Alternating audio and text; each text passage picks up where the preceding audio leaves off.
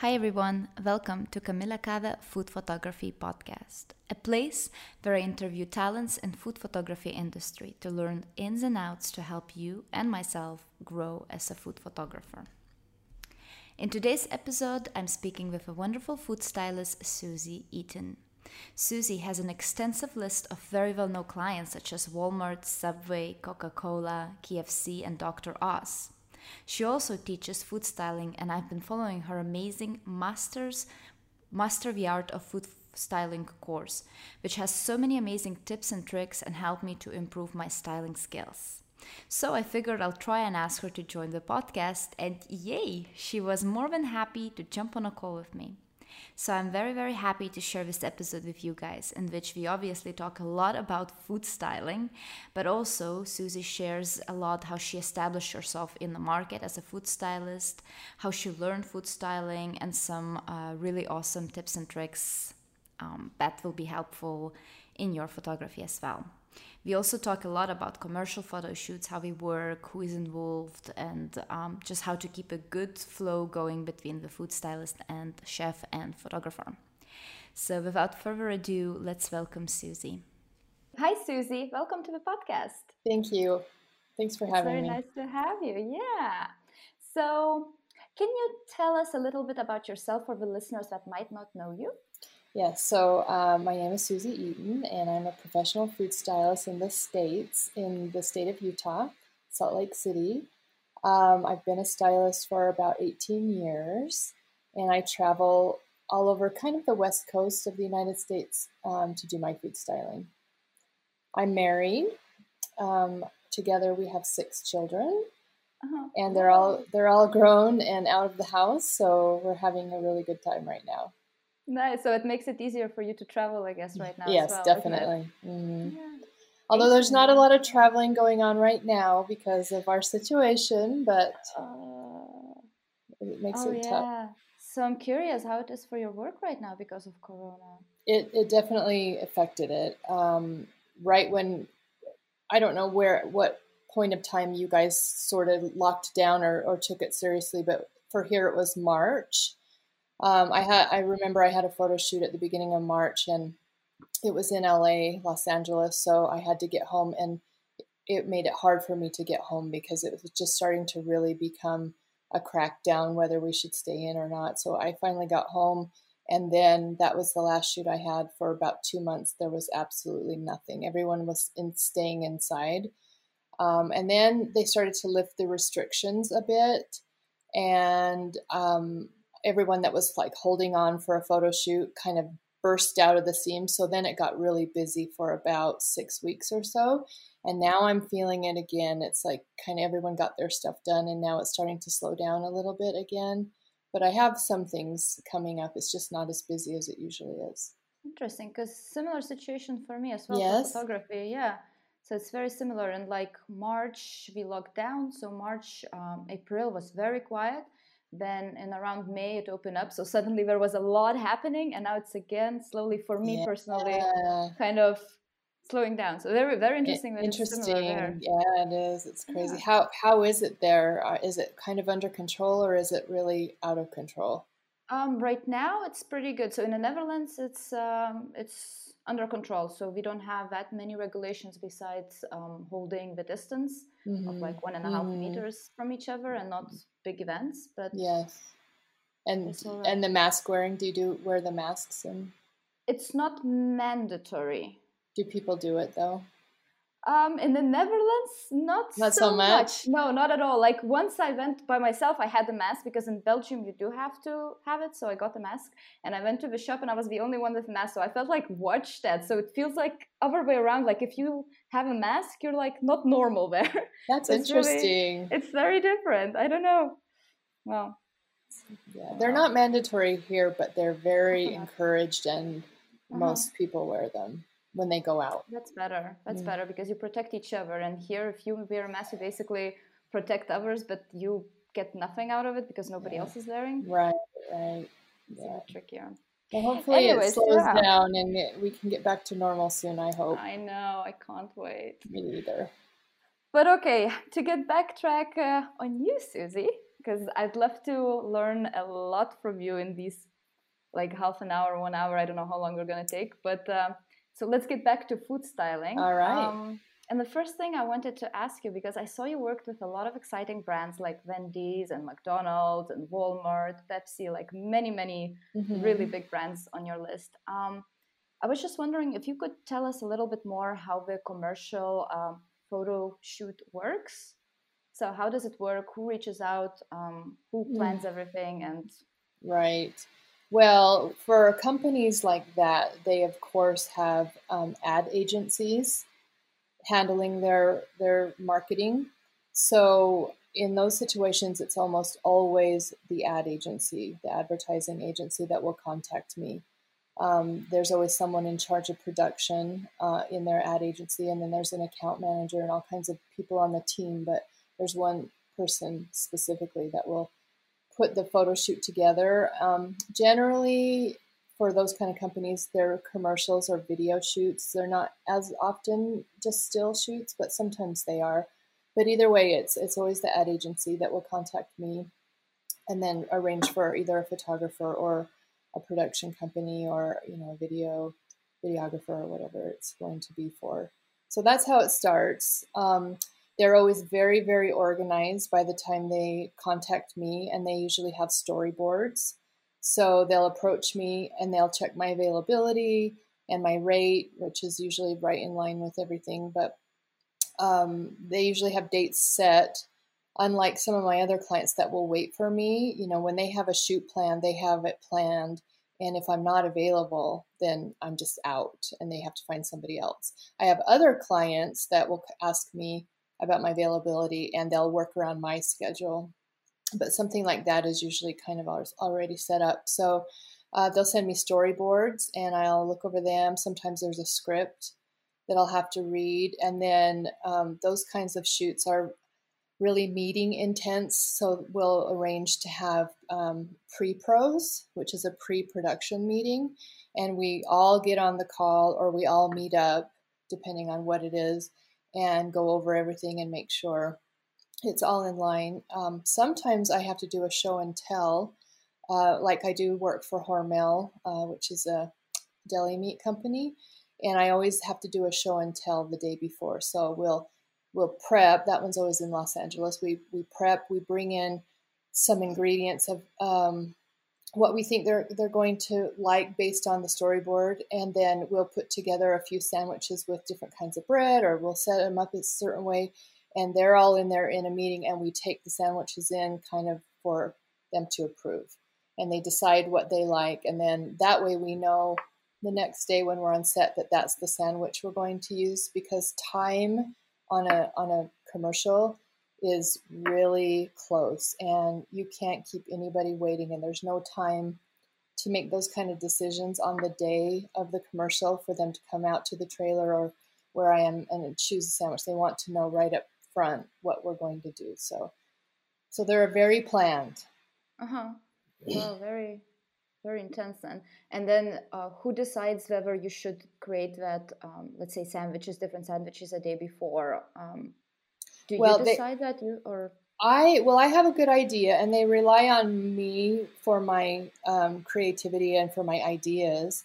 But they, you know, in the storyboard, they have usually have an idea of what they want it to look like, and so at the show and tell, there's usually a, a creative team from the ad agency, and usually the client is there also.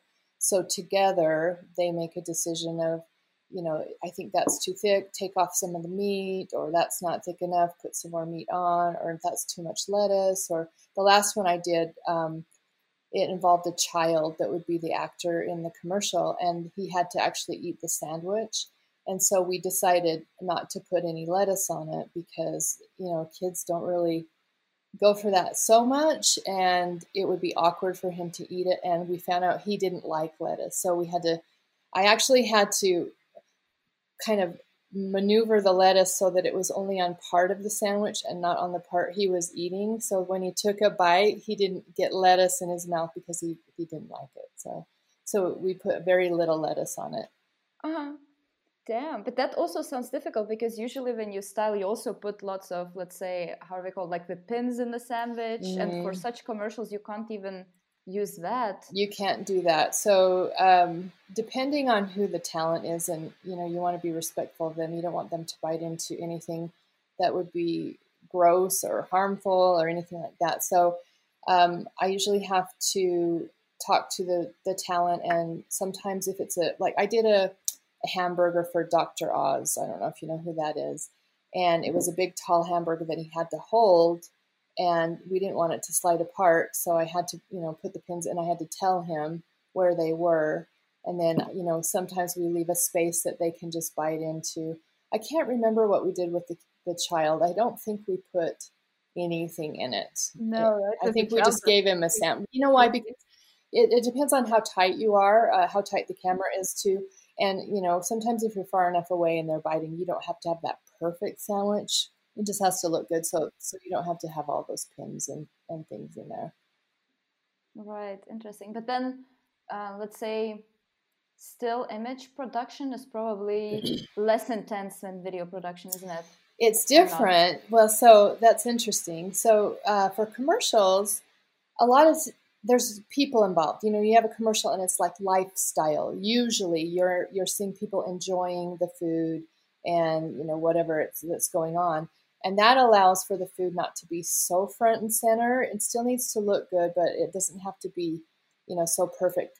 But there's usually some sort of a product shot. Uh, even in a commercial, you'll they'll pan across. So there's usually one time at least that I have to make a perfect burger or a perfect sandwich that, that they'll pan across and maybe the product is sitting next to it. Um, but in still photography, it's all about what the food looks like. So video commercials are really stressful because they're just so fast and it's you just have to stay on it all the time. So that part's stressful, but there's a relaxed feeling with the food sometimes. But in mm-hmm. you know still photo shoots, it's the food has to look good constantly, and you're constantly fixing it in camera for camera and remaking it, remelting the cheese, things like that. So they're stressful in different ways. Yeah, right. Makes sense.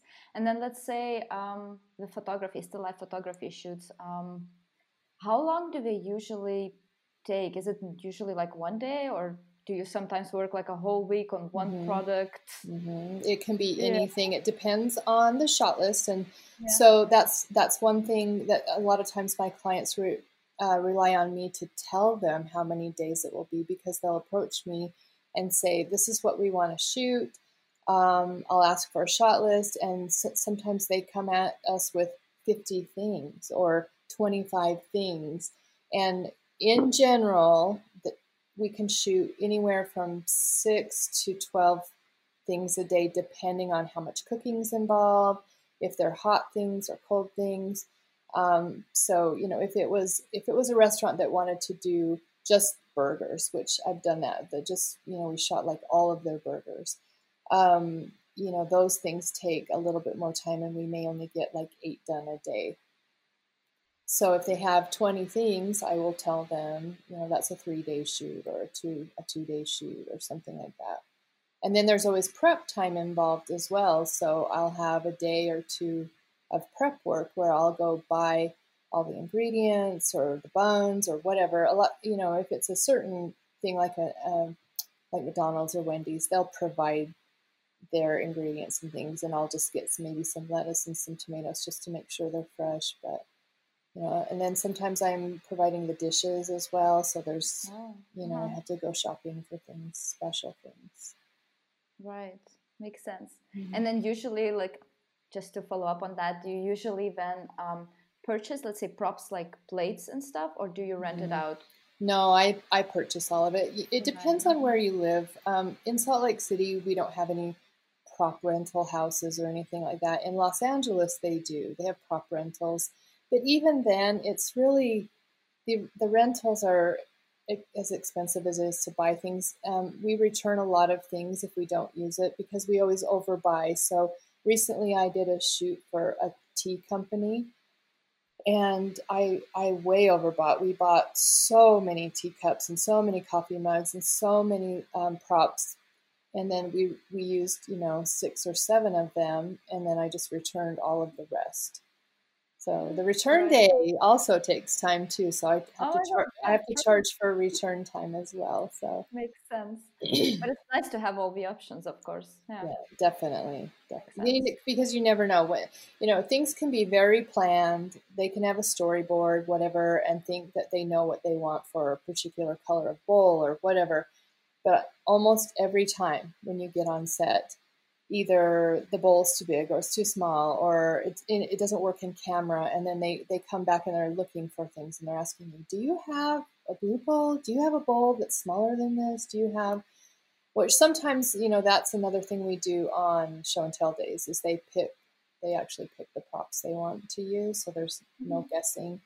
But in general it, it's kind of a kind of a fly by night thing where you're just at the last minute switching everything out because it didn't look as good as they thought it would. It didn't work. Uh-huh. Makes sense. Mm-hmm. That show and tell was something completely new for me. So I'm yeah. like, I'm very interested. Yeah, I never yeah. never heard about that. Not a lot of people do that, but um, bigger the bigger companies do that because mm-hmm. time time is money, and you know they want it all picked out. Yeah. And that's usually um, with the food stylist, or is food photographer also involved in that part? No, the photographer's not usually involved, but you know, they're at the meeting, so they have a say so, but they're not usually involved in in the look, you know, the style of it as well. And a lot of times, you know, in shoots like that, there's a separate prop stylist than there is a food stylist. So when I work in Los Angeles, I don't do props. They have it they have it separated, so I only have to worry about the food. Um, but then here where I live, I do both you know it's just it's just a cultural thing and los angeles that's what they're all about is making movies and making commercials and they they have it figured out that way right sick so it also depends on location uh-huh. interesting and so okay so who's involved in, in the team like let's say on a shoot it is mm-hmm. marketing mm-hmm. right agency mm-hmm. yeah so then... on the bigger shoots there's usually there are a lot of people there and oftentimes they've come from somewhere else because um, a lot of food companies are in different states, you know, and they and the ad agency may not be in the same city that they're in. If they're if the ad agency's in Los Angeles, but the food companies in Minneapolis, Minnesota, um, which actually has a lot of food companies there, you know, they'll fly to Los Angeles to do the commercial and, and they'll bring a, a team with them. So on those kinds of shoots, there are a lot of people. There's ad agency people, there's client, um, you know, and then the teams of, of my team and the photographer's team and everything um, like that. But when I'm working here locally, uh, it's not quite as many people, but oftentimes there's still someone from an ad agency, one or two people perhaps, and a client is usually there because they're usually there to say have a say so. And then just the small teams of people. Like I have an assistant that I use um, almost on every shoot. There are some shoots where they don't have a budget for it and they're smaller and I don't get to have it, but most times I have at least one assistant. Mm-hmm. So that speeds up the process. Yeah. So there can be anyone, like on a large commercial, there can be as many as 60 people there because Whoa. there's gaffs and grips and all kinds of people, you know, electricians and all these people. Um, but on a smaller shoot, we may have 10, 12 people there. It's still a big production. Wow. Yeah, it can yeah. be. Jeez, that's exciting. cool. And um, okay, but then I'm wondering, how did you establish yourself in this market to yes. coming to these big brands and these big commercial assignments? It, yes, it was it was tough, but it's definitely been a process. Um, when I decided I wanted to be a freelance stylist, um, I had been working as an in-house stylist for a company, but it wasn't food. None of it was food. I was just doing um, product photography and propping for um, a publishing company. And then that company went out of business and it left all of us looking for work. And so I realized how much I enjoyed styling and I wanted to stay with it, but I didn't know if I could make a living as a stylist. So I thought, well, I'll just add food you know, the more I can style, the more I can work.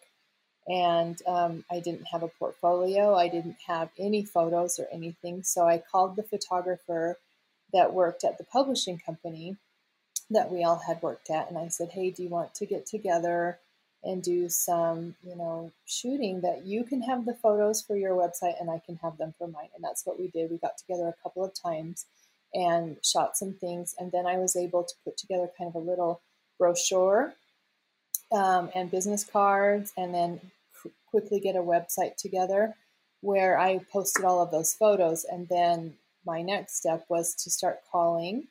Uh, I started calling photographers, and I realized that that wasn't going so well. Just calling them wasn't wasn't getting me anywhere. So I started making appointments for meetings to go see them. So I would get all dressed up and go downtown and park my car and walk around and go to all these photographers and introduce myself and give them a brochure. And I found that that was probably the most effective way. The in person uh, meeting was way more effective than just a phone call or an email to someone.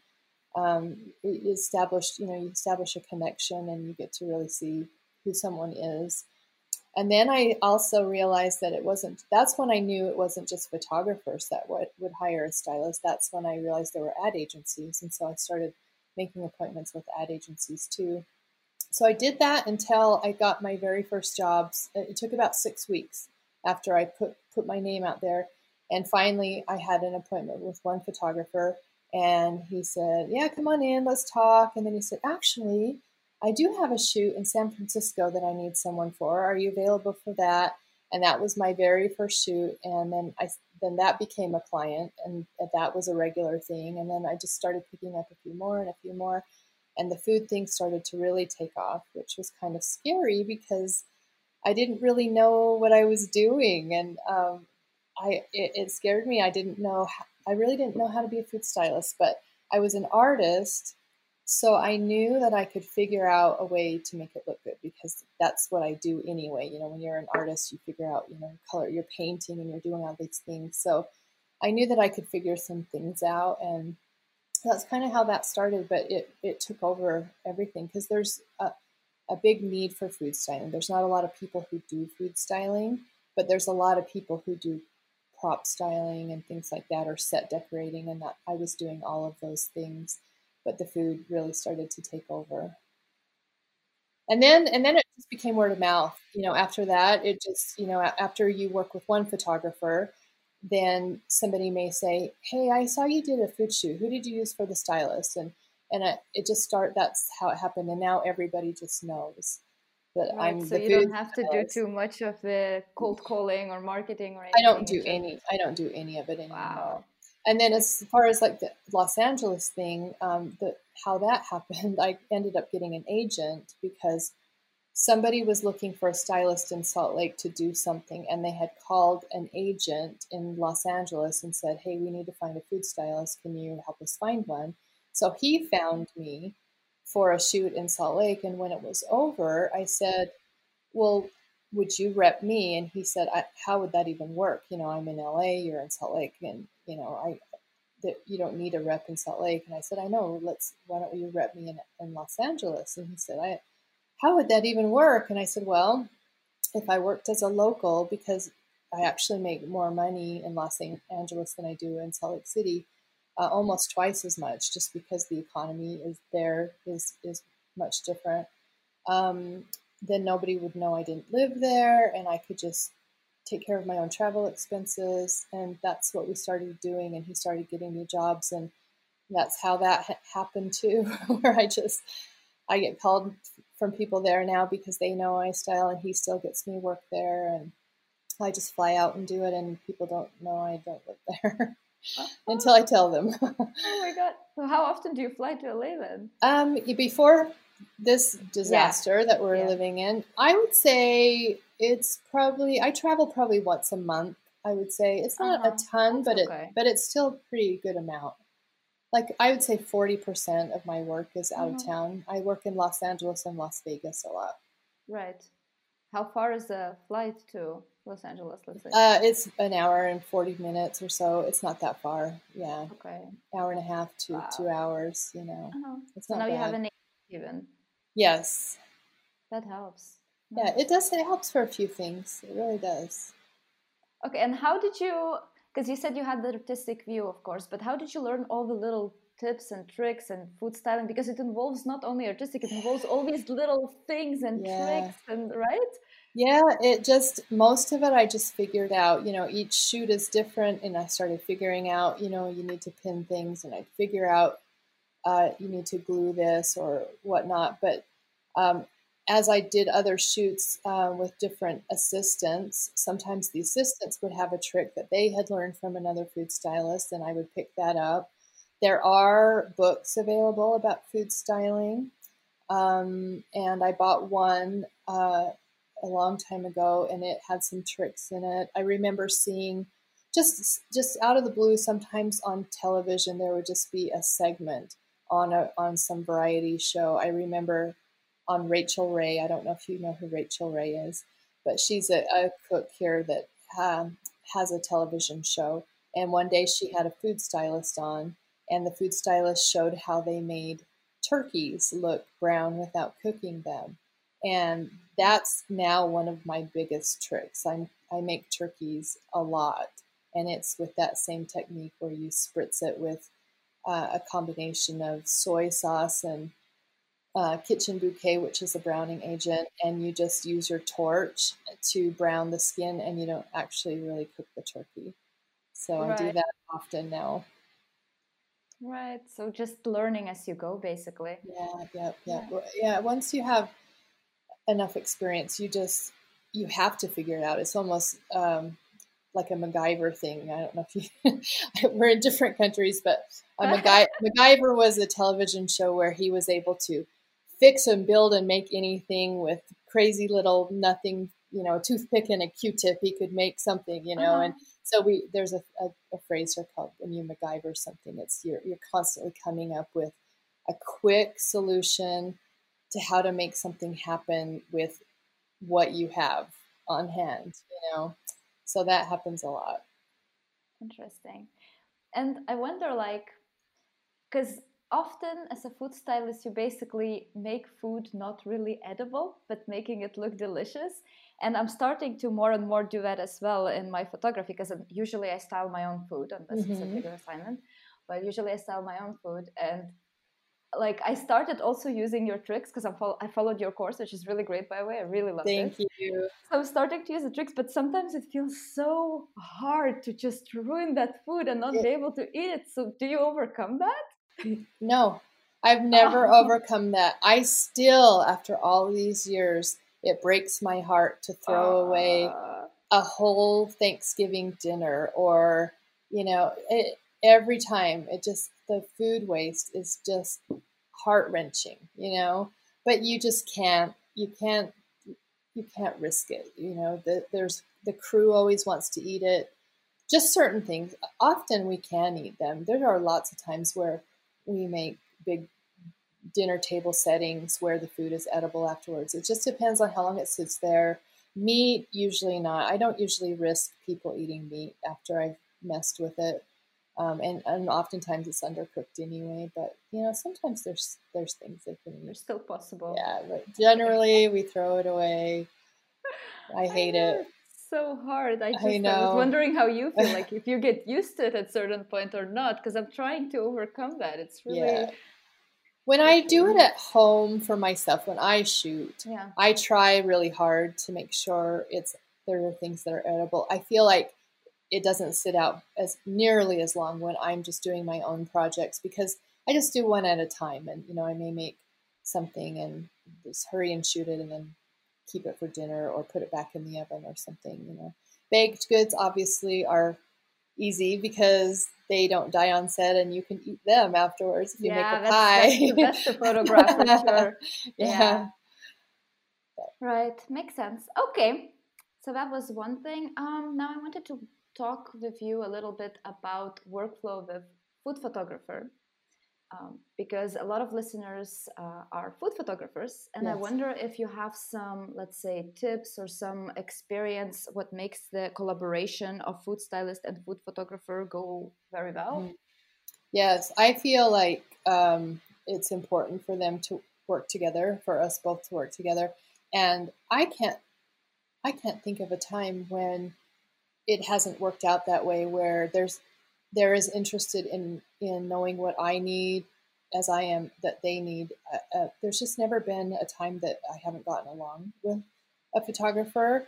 Um, so generally, at the beginning of a shoot, um, it depends on where we're shooting. There's a lot of um, a lot to bring in, a lot to unload. They have a lot to unload with all of their gear, and we have a lot to unload with all of our props and the food that we bought, and we get it really organized. And then the first thing I do is go talk with the photographer, and and we look at the shot list. And so a shot list may comprise say that say there's ten things on the shot list, and they're listed one to 10, say. But that doesn't mean we have to shoot them in that order. So I'll sit down and look at it and think, what's the most efficient way to shoot these things? Maybe two of the things on the on the list have strawberries in it, say. So would it be more efficient for me to just shoot those two together while we have all the strawberries out or a certain thing, a certain kind of meat, say we, you know, and I also need to think about the angle of the shot. So a lot of times the client doesn't know, they're just relying on us to decide what's going to look best. And so certain things have to be shot at certain angles. You know, a hamburger you don't shoot overhead unless you take the bun the bun off and you can do something really creative, but you you shoot those straight in. So that we know. And then other things, there might be a lasagna that might look really nice shot overhead or maybe we shoot it kind of at two thirds and we lift out the piece of lasagna so you can see all of the layers. I have to think about all that. So I sit down and I look at the list and I, I start to um, categorize it in overhead shots and three quarters and, you know, or two thirds or straight in shots.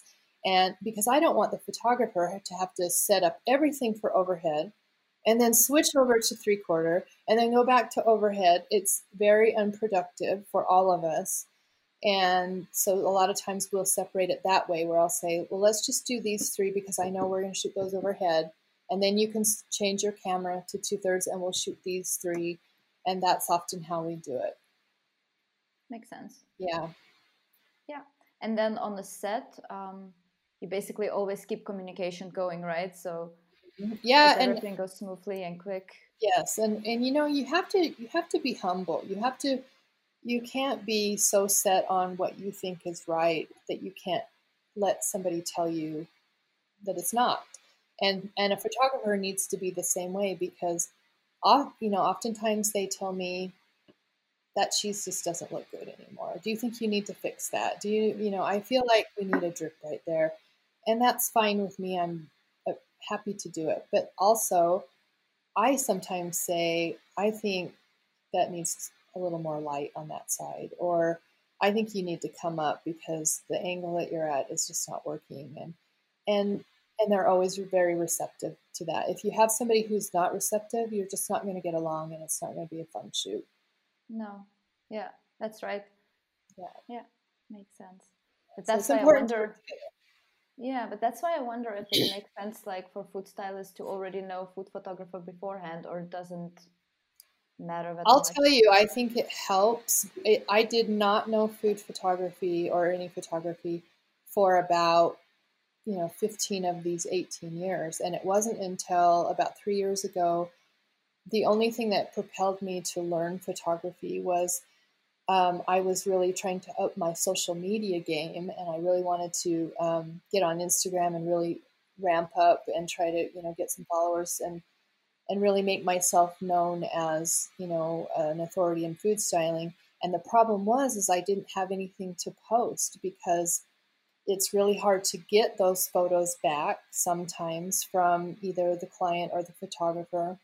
But oftentimes they're not things I want to post because everything we shoot isn't glamorous and pretty. It just isn't. Sometimes we I shoot, you know, steak seasoning or um, dehydrated food, like food storage kind of food, like emergency food, where it's all it's it's been dehydrated and put into a package, and you pour water on it and rehydrate it. You know, that's never going to be pretty. So there's a lot of times where there, I just I wouldn't post things like that. So I just didn't have any content and I was really frustrated asking for, you know photos. And then oftentimes you can't post them for a while because you can't post them until the client uses them. You don't want to be the first one to post a photo that you know is proprietary that they've they have a big launch coming in in three months and they're launching a product. You can't post that before they do so there was just so there was just so many times that i couldn't use photos or, or get them and i just or i can't shoot the way i want to sometimes excuse me i can't style the way i want to because it's just a simple product and they don't want any props or they don't it needs to be perfect i can't get messy because it's a perfect burger just all those reasons. So I thought, I just need to learn how to take pictures. And so I started, and I never thought I would get to the point where now I'm shooting, you know, for people. It just, it's kind of a progression, as you know. It just, you get better and you get more brave. And so now I'm able to shoot what I want to shoot and post what I want to post. And, you know, I still post photos from clients, but mostly I just post my own stuff. But yes, your question was, I find that now that I understand photography better, I still don't understand it like, you know, someone who studied for years, you know, but um, lighting it, knowing, be, being on set for all those years and watching photographers light sets was a huge benefit to my photography because I knew right away how to light things. I just, it just helped me a ton. I knew how to bounce, I knew how to fill, I knew how to do all this stuff um, so now I feel like I can have better dialogue, better communication with a photographer now that I understand a lot of what they're doing and what lens they're using and why they're doing things. Mm-hmm. So it does help. It makes sense. It's not necessary, but it helps. No, but it makes sense. Then you yeah. can better communicate with them. Yeah, mm-hmm. makes sense. Yeah. Nice. Okay. Um, and next question then will mm-hmm. be, how do you usually prepare um, before we shoot? Do you uh, like let's say if you get a new dish that you haven't tried do you practice at home beforehand or? I don't. I don't. Um, i just feel like i i just feel like my creative brain knows like or that i've done it so long that i know what will look good. Like is it going to co- be a complementary color to like say say i was going to shoot a, a casserole dish full of au gratin potatoes or something they're kind of yellow. You know, you you know they're that creamy white yellowy thing. So I'm thinking maybe I should go with something a little blue or a little gray that will kind of complement that. Um, I definitely probably don't want to use a white dish or a cream colored dish because I don't want it to blend in. So I just, you know, you think of things like that. You, you start to plan. And then, like I said earlier, I always have options. Um, I whatever I'm shooting, I have three or four or five or six options because once I get it on set, I change my mind a lot because I may shoot it with something else. You know, there's there are a lot of times where it's a whole dinner or some grouping of a product where the potatoes might be there and then there's a thing of green beans and there's something else and you think you know how it's going to work out and you start to set it out and it's just not right. And so you want to switch out one of those dishes to something else. So, yeah, you have to kind of think that way. But I think it's important to plan. I I I kind of preach that as I teach that it I think it's important to have a plan and to decide those things and even practice. That's the advice I give other people, but I think just because I've done this so long, um, I just I don't do that. I, I you know I plan enough to know I need certain prop. I know I need casserole dishes, and I know I need big bowls, and I know I need serving spoons. I know what I need, but I don't necessarily pick out the specific one or mm-hmm. you know or try it out beforehand. Because this comes so natural to you already, yeah. Yes, but I I will say as we were talking about working with photographers too, um, it's a huge help to a photographer to give them some sort of a stand in or something they can have on set to get their lighting right while I'm making the food. So if I have a setup like that, I may just go ahead and figure out the configuration of, of my setup and I may put that casserole dish in there and that bowl and all those and put them in the place that I want. Then they can start shooting and getting their lighting right, even though the food's not in there and then I make the food and I switch it out, or I'll give them, you know, a messy hamburger that they can yeah, like a fake yeah, dummy. yeah, dummy, yeah. So yes, Makes sense. And then the dishes you prepare then beforehand, or is there a chef preparing, like let's say casserole dish? no, no, not usually. I mean, if, it depends on where I work. If I work in Las Vegas, there's always a chef because I'm always working for a Las Vegas restaurant, and the chef will start to prepare it, and I have to talk to them ahead of time and tell them this is how how I tell them to do it. I have I have a make me one dish so I can see what it looks like, Yeah. and then I have them give me all of the components of that dish, and I build it for camera. Great. hmm Yeah, so you know sometimes chefs can get a little offended because there's it seems like it's implied that they can't do that, but it's not about that because of course they can do that. They plate beautifully, but this is for camera and that's a whole different thing. And I know where where the camera is going to be. You know, I know what needs to show and I know that it needs to be extra shiny or whatever. So that's how I work there, but most of the time we do cook our own food. Um, my assistant is a really good cook, so she'll do the majority of the heavy cooking and then pass it on to me at a certain point, and then I'll take it over and finish the styling of it. And she's worked with me for so long that she knows how to cook things for me to style. She knows to make extra broth or that this needs to be thicker or the soup needs to not be hot because you know you don't want your soup hot when you when you shoot it. It's better if it's uh, just warm or cool. Then you don't get the skin on it, you know, um, unless you need steam. But that's a whole other topic. yeah, so we do a lot of cooking. And you do that probably day before, depending on the food, of course, right? Or Not the usually. I we On try. Yeah, I mean, I try to prep what I can, but Yeah. I just find that there are very, very few things that I can make the day before that still look good the next day. I just feel like everything looks better if it's just prepared right before. I mean, baked goods you can certainly do the day before. You know, bread doesn't need to look fresh. You know, it doesn't have to be fresh out of the oven to look good. It will still look good. So cupcakes and things like that, of course, you can make desserts ahead of time, but I find that even chopping vegetables, you know, slicing up peppers or potatoes, or they they just don't look good the next. They start to curl because you have to keep them in water. You know, you have to keep them fresh, so you keep them in water, and they start to curl, and it's just better just to do it right before. Makes sense. Yeah, makes sense. yeah. Um, and you mentioned that sometimes um, chefs get offended Uh-huh. um, if you have to style their food, like recreate the dish. But um, so, how do you manage your communication? Do you explain why you're gonna style it yourself? Yes, I do. And I'll tell you that it, it rarely happens. I've had a few occasions where I've had kind of stubborn chefs, and it's only like that for the first shot. And then we become best friends. They, they realize that I'm not stepping on their toes and that I know what I'm doing. But um, I think the best thing to do in that situation is you have to be confident in what you're bringing to the table. So in the beginning, I think I was probably a little more leery and afraid of the chefs. I didn't want to offend them. I knew that they were very skilled in what they did, and I didn't.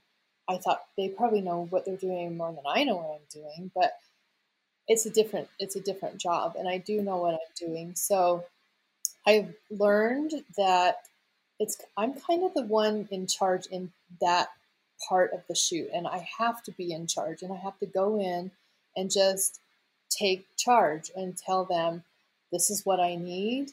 Um, I need it, you know, and I just tell them. And, you know, sometimes you can feel that tension in the beginning, but like I said, it, it only takes one shot before they get it, they and we're communicating very well, and the rest of the day just goes great.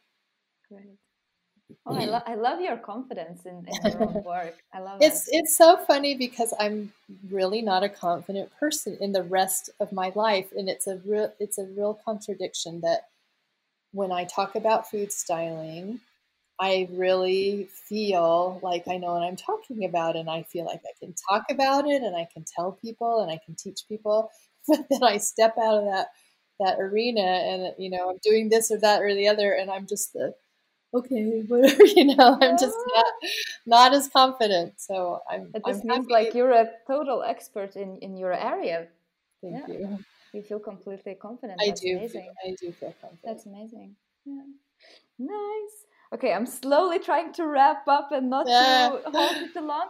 Um, okay, I have I have another one that I really want to ask. Okay. So, um, okay, so um, what learnings and food styling you think did the biggest improvement on your work? Oh, I I thought about that, and that was uh, that was probably the hardest question that I had to think about because there's not really any one thing, and I can't think of too many pivotal moments where I just thought, "Oh my gosh, I just learned something huge." But I will say that probably the most helpful thing to me and in food styling that's you know specific to food styling is when I learned how to make fake ice cream and became confident in using it and started you know adding it in to places where I can use it has helped me a ton in a lot of stress for certain certain things. And ice cream's tough um, you know if we're shooting for packaging or something that's really about their product, it has to be their product. You know, we don't use fake ice cream for that. But there are a lot of times that there's a lifestyle situation where you have a kid, a bunch of kids eating ice cream at a table, or I don't know, just just different. Somebody might be having an ice cream cone in the park, walking their dog while while you're shooting something else.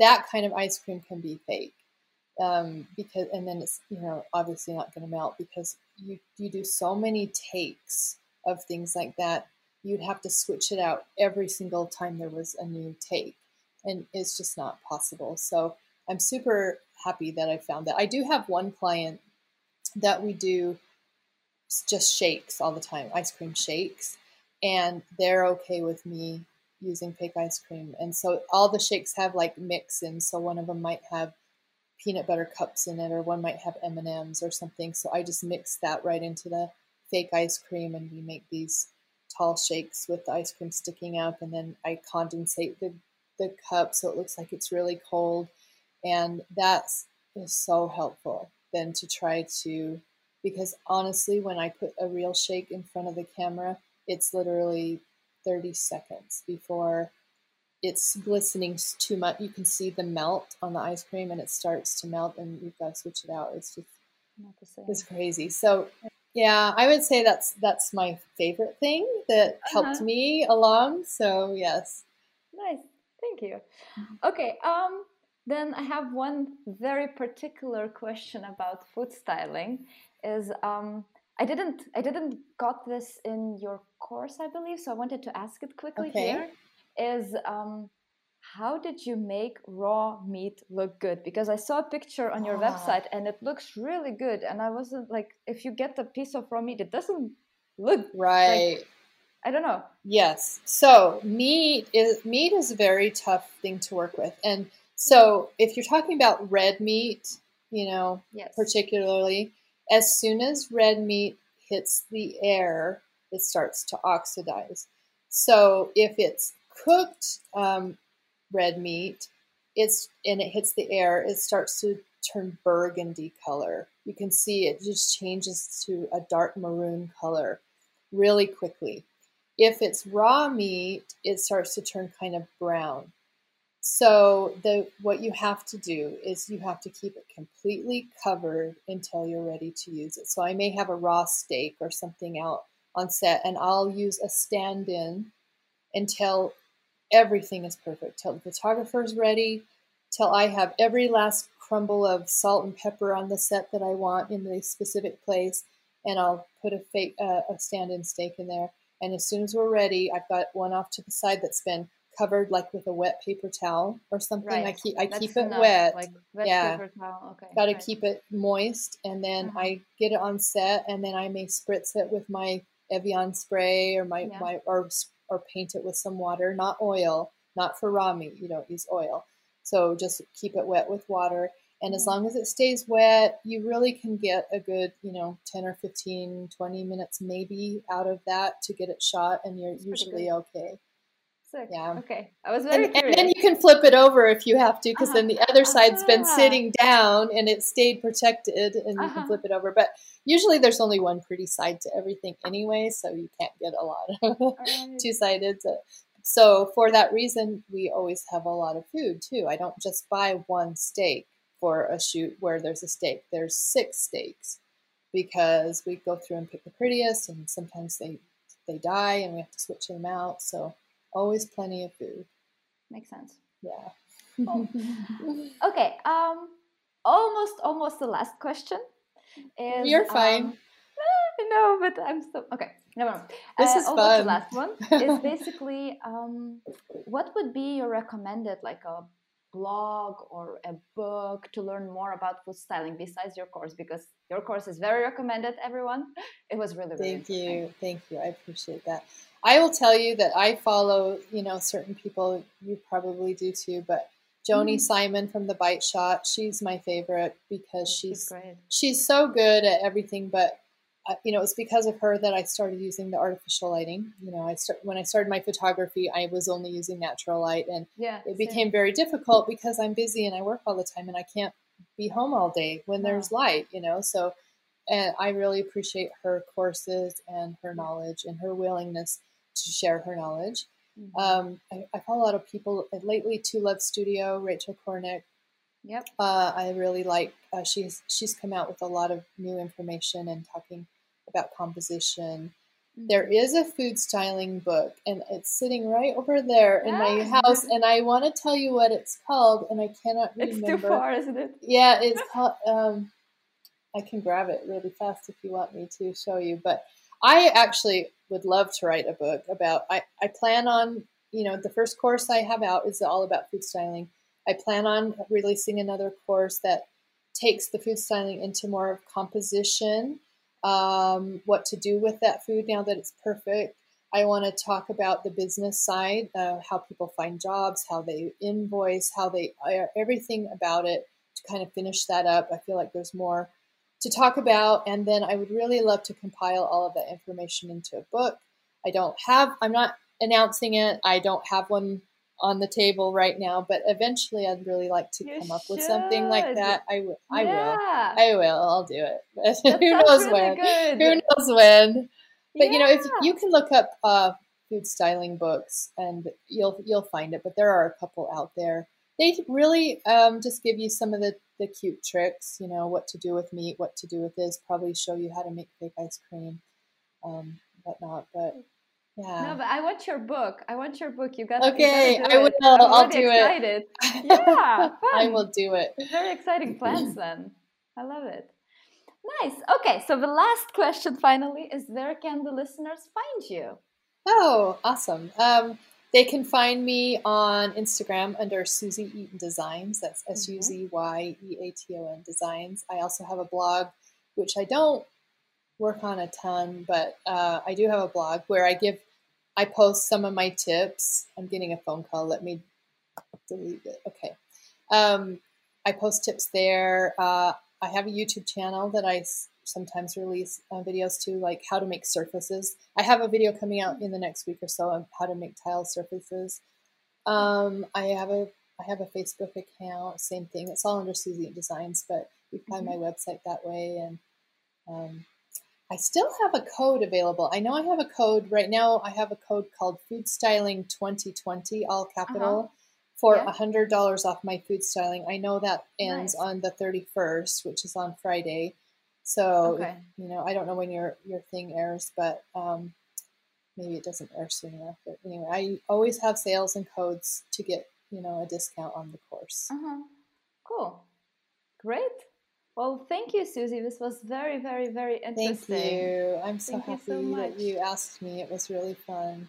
Yay, for me too. Thanks. Okay. Thanks.